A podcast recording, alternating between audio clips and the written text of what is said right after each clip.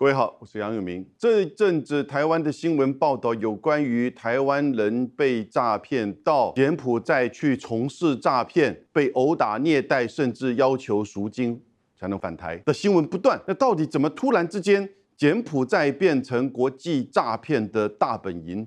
而台湾人为什么有这么多人明知道你在这边的薪资跟柬埔寨的差别，而却相信到柬埔寨可以月入到十万块台币？包吃包住还能够赚第一桶金，这到底是怎么样的一个过程？柬埔寨成为诈骗的大本营，其实已经好几年了。它的背景是怎么样？那为什么走到像现在，到处从台湾到中国大陆，到整个东南亚，甚至欧洲、美国，不断的就出现诈骗的这些这个案件，被诈骗、从事诈骗。那我们今天来比较深度的来看这个议题。柬埔寨 （Cambodia） 这个国家，我去过。大概八年前，其实是当然观光到了最有名的吴哥窟，还有到它的首都金边，柬埔寨这个国家，它所处的这个地位哈，在泰国、辽国、大陆叫老挝以及越南的包围。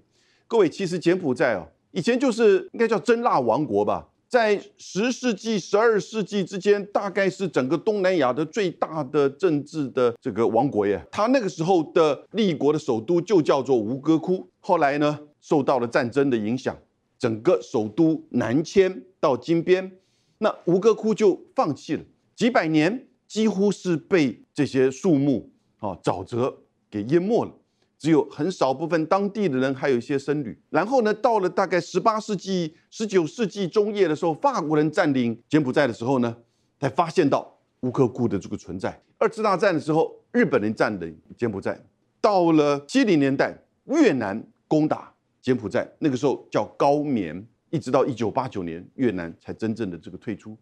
这个过程当中，因为所谓的高棉的共产党叫棉共，叫波布政权，七零年代的时候呢，就是大屠杀，所以越南进入到之后呢，才发现到了许多的一些万人种，造成了整个就是国际的这个震撼。所以柬埔寨啊，那个时候大概被发现到死亡将近四百万人，占当时的人口将近三分之一。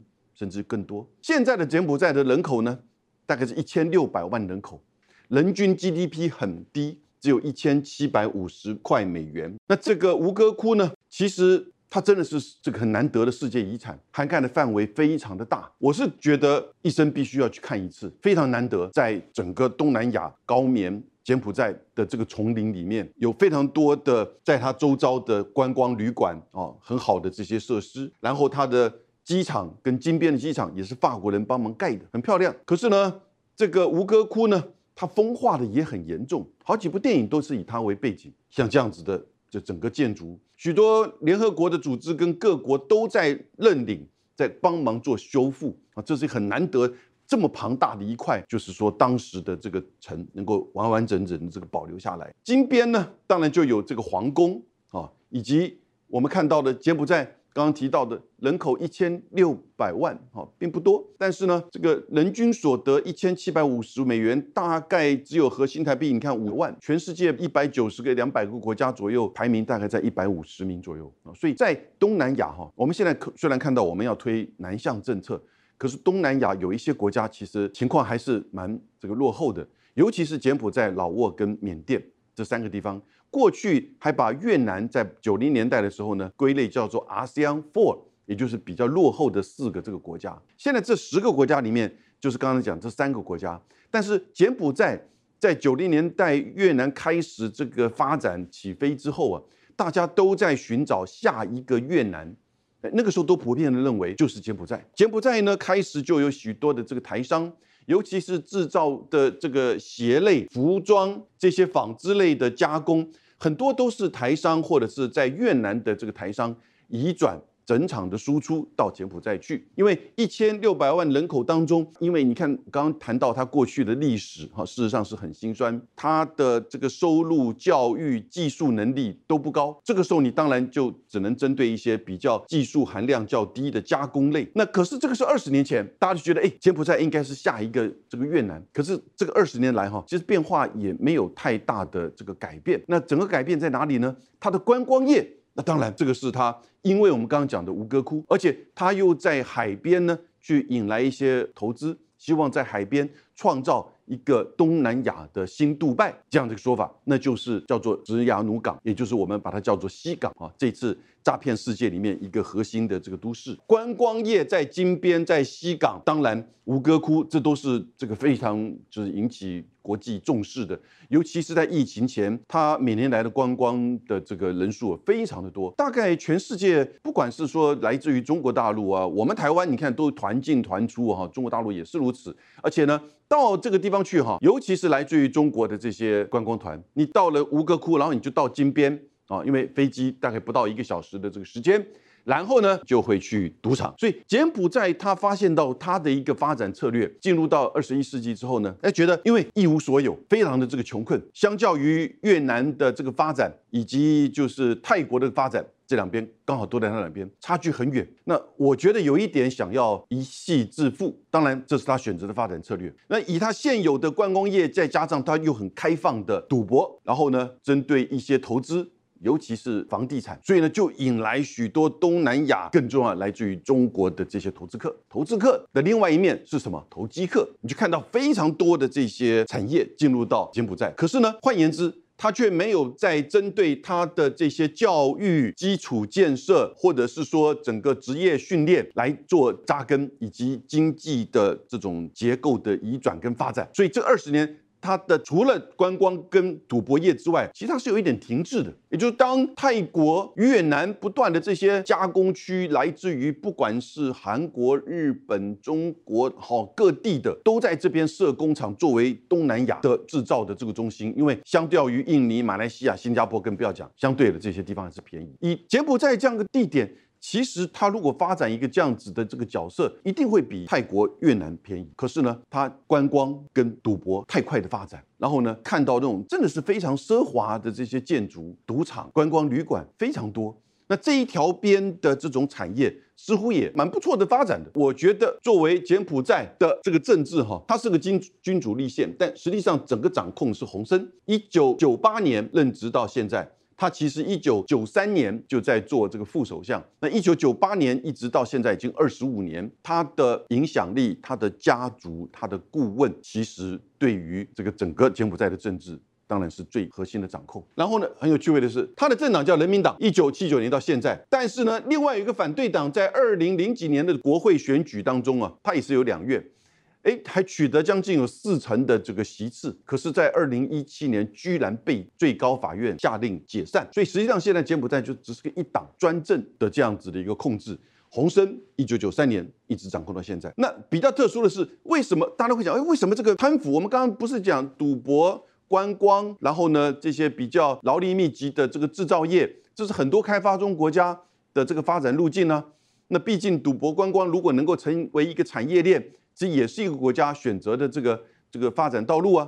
可是为什么会来会走上诈骗这条路？很多原因，我们等下再讲。第一个你要了解的是，它的整个政府的贪腐指数不得了，百分之八十九，全球排名大概是排在一百六十四。可是呢，在亚洲仅次于北韩跟阿富汗，也就在整个亚洲里面呢，它的贪腐的情况其实蛮严重的。我实际的亲身体验，我飞到了吴哥窟的机场，我有感于哇，这个机场看起来蛮小巧，可是很可爱。很方便，法国人在这个建造的，法国人营运的。可是呢，走进海关的时候呢，这海关就讲讲讲讲，听不懂什么东西，一直有点卡在那边。那后面人就说给他一块美金，我真的是愣住。我想说，好像这种电视上讲的、媒体上讲的东西被我碰到了，我有点担心，说是不是当场行贿会造成怎么样的这个刑责？我还很遮掩的放了一块这个美金，然后呢，当然很快的就过了。我不知道讲这一段现在会不会对我什么影响，希望不会。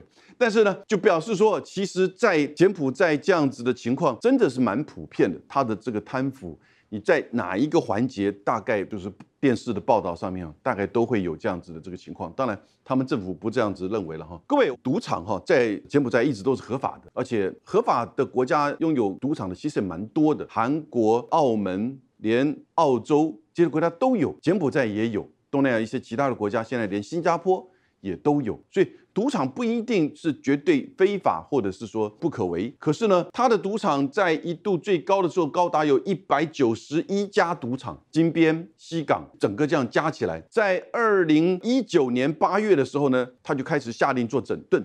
因为在此之前，二零一六年呢，有另外一个新起来的，就是说这个在赌场行业里面一个新起来的东西，叫做网络博弈，也就是网络赌博。网络赌博在早期当然没有那么发展的时候呢，那只不过是小众的。到了二零一六年，柬埔寨同意网络赌博、网络博弈合法，但是呢，因此就进来一大堆来自于。必须要讲台湾、大陆、柬埔寨的结合。我们台湾在媒体的报道中，在这整个网络赌博跟诈骗，应该是祖师爷级的吧？台湾其实照最近刑事警察局公布的这个数字，我们这几年其实每年在台湾抓到的这些统计出来，从从事诈骗的这些人口大概有将近二十万。然后呢，整个产业高达将近几百亿台币，所以这是变成二十一世纪的新毒品。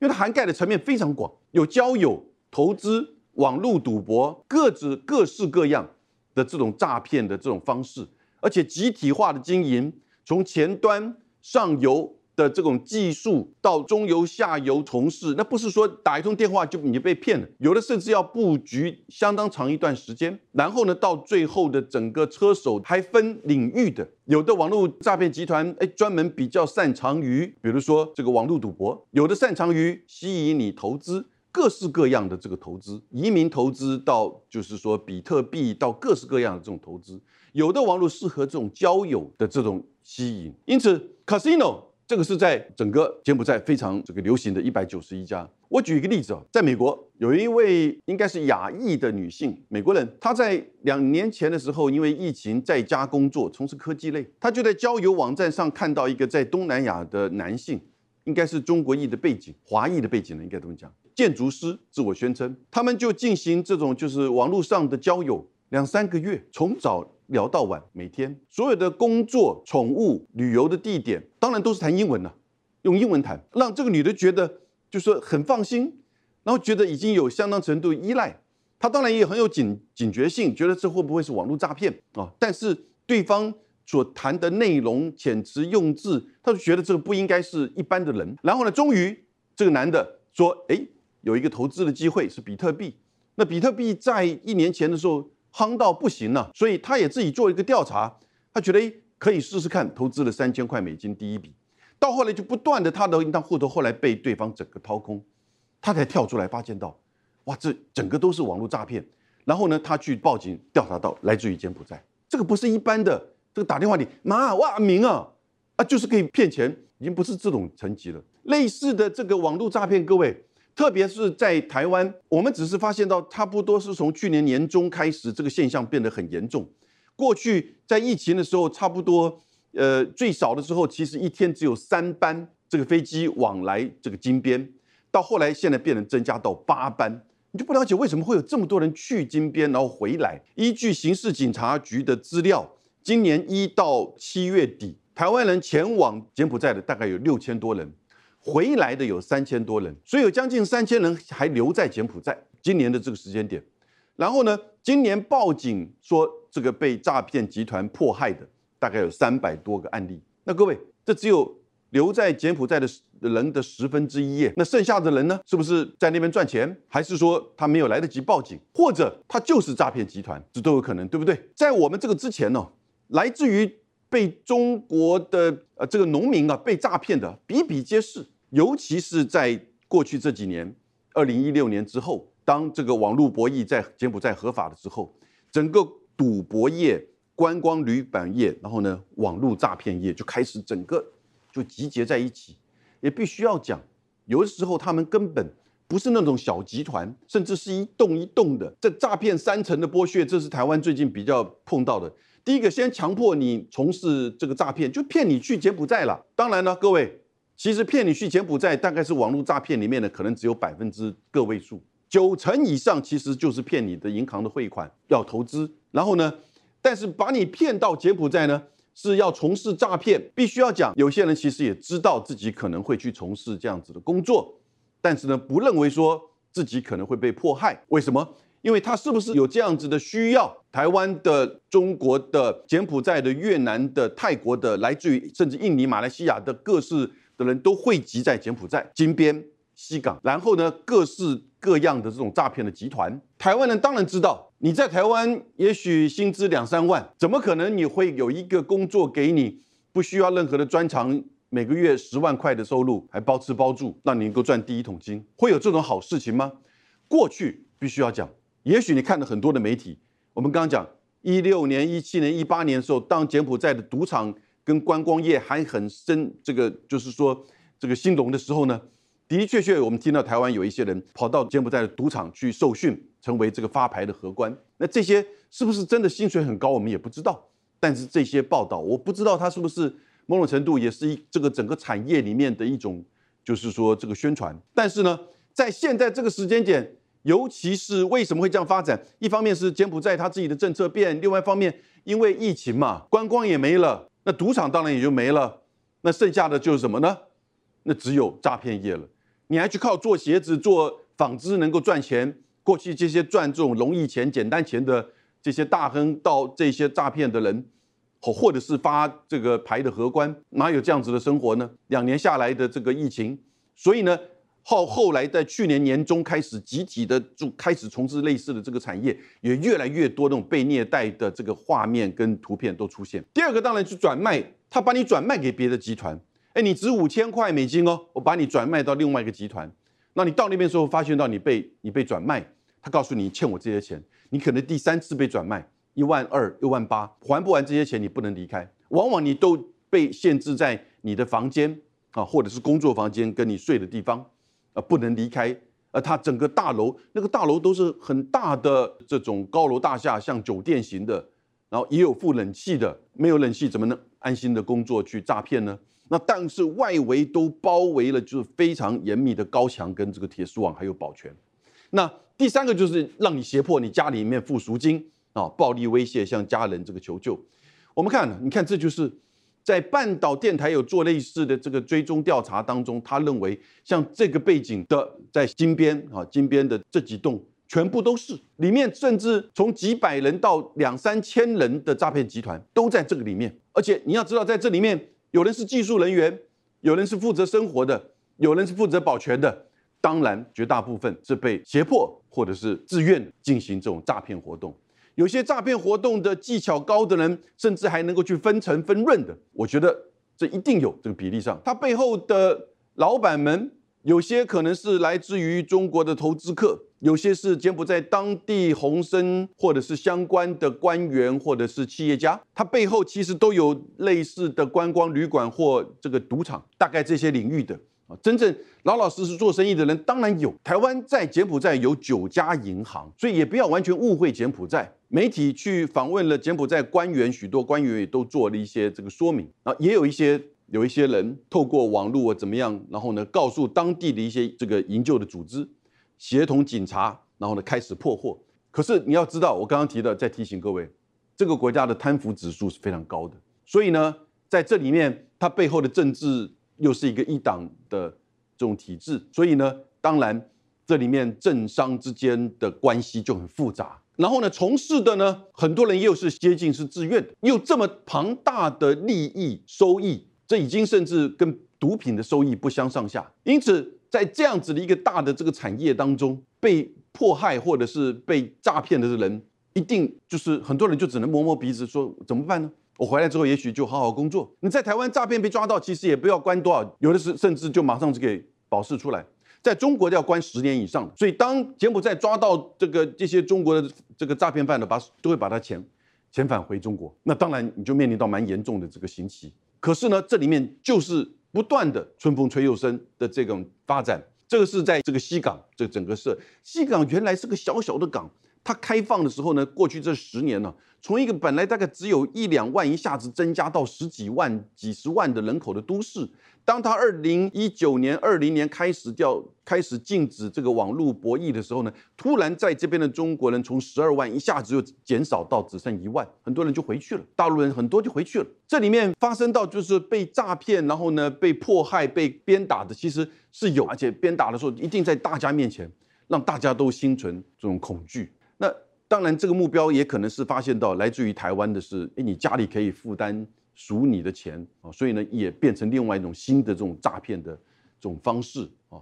虽然台湾自己本身在努力去劝说大家不要做，可是倒过来哈，我就觉得这里重点还是要画一下，真正的重点是那些被诈骗的人呐。每年如果几百亿光在台湾，那柬埔寨你可以想象那是个多少？也许是几百亿美金也不一定啊。这样子的就是规模，这样子的诈骗，针对全世界的，你的一生的储蓄，或者是你的对于朋友或者是交友的这种信任，一下就没了。这种金钱的损失、精神上的这种耗损，其实是诈骗集团最不可原谅的。而我们在台湾，居然在相关的这些起诉跟刑责上还是如此的轻。我们自己本身面对这个问题，好像诈骗习以为常了。媒体也提醒我们，台湾在诈骗的集团跟国际的这个互动上面，是相当具有领先地位的祖师爷级。我们自己每次这两天从柬埔寨回来的几个被营救回来的台湾人当中，居然中间都会有夹杂的，实际上就是诈骗犯也被这个收押。所以，我们自己面对这个问题的时候，重点是这是一个新的二十一世纪的新的毒品诈骗，不会停掉，因为网络太简单了，寂寞的人太多了，诈骗的方式层出不穷，钱这么好赚。但是呢，这个时候集体的怎么样去面对它？我们自己在法规上、国际合作上要怎么去处理这个问题？柬埔寨政府真的是比较慢。但是他也做他认为该做的，禁掉了网络的博弈。可是呢，还是有将近八十六家的这个赌场。他期待也许疫情结束之后，赌场的这个龙井能回来，观光能够复兴，相关的诈骗是不是也会随之高涨呢？所以我觉得也不要把赌场跟观光跟诈骗画成等号，这也不对。可是，在柬埔寨就形成一个很特殊的。共生体在柬埔寨，他选择的发展的道路跟越南、跟泰国不一样。但是呢，在疫情以及在诈骗横行的情况，这种网络发展情况之下，就很扭曲的成为一个新的这个产业，新的大本营。而台湾过去这一段时间，我们刚刚讲过这些数字，的确很多人前往诈骗，被诈骗前往，然后呢，也被也许有一些虐待、强暴，甚至。这个赎金回来的这些情势，所以类似的像这样子的情况，当然你不断的只是在外交部或者刑事局的拿牌子说你不要去，我觉得这当然是消极的做法，还是要做。怎么样是积极的？我们因为跟柬埔寨没有任何的这种代表处或者是政府之间的关系，可是毕竟有九家的银行设点分行，有相当多的台商在那边，所以也千万不要误会。从往前往柬埔寨还是有正当的工作以及很好的观光。如果你想赌一两把小玩就好，我是没有玩。可是呢，你要谨慎再谨慎。柬埔寨也是一个现在是诈骗的这个天堂。怎么样共同的面对这个问题，协助这些被诈骗的人？钱大概是不容易拿得回来了。可是呢，不要让这种情况在不断的重复发生。今天跟各位谈柬埔寨和诈骗，到这边，谢谢大家。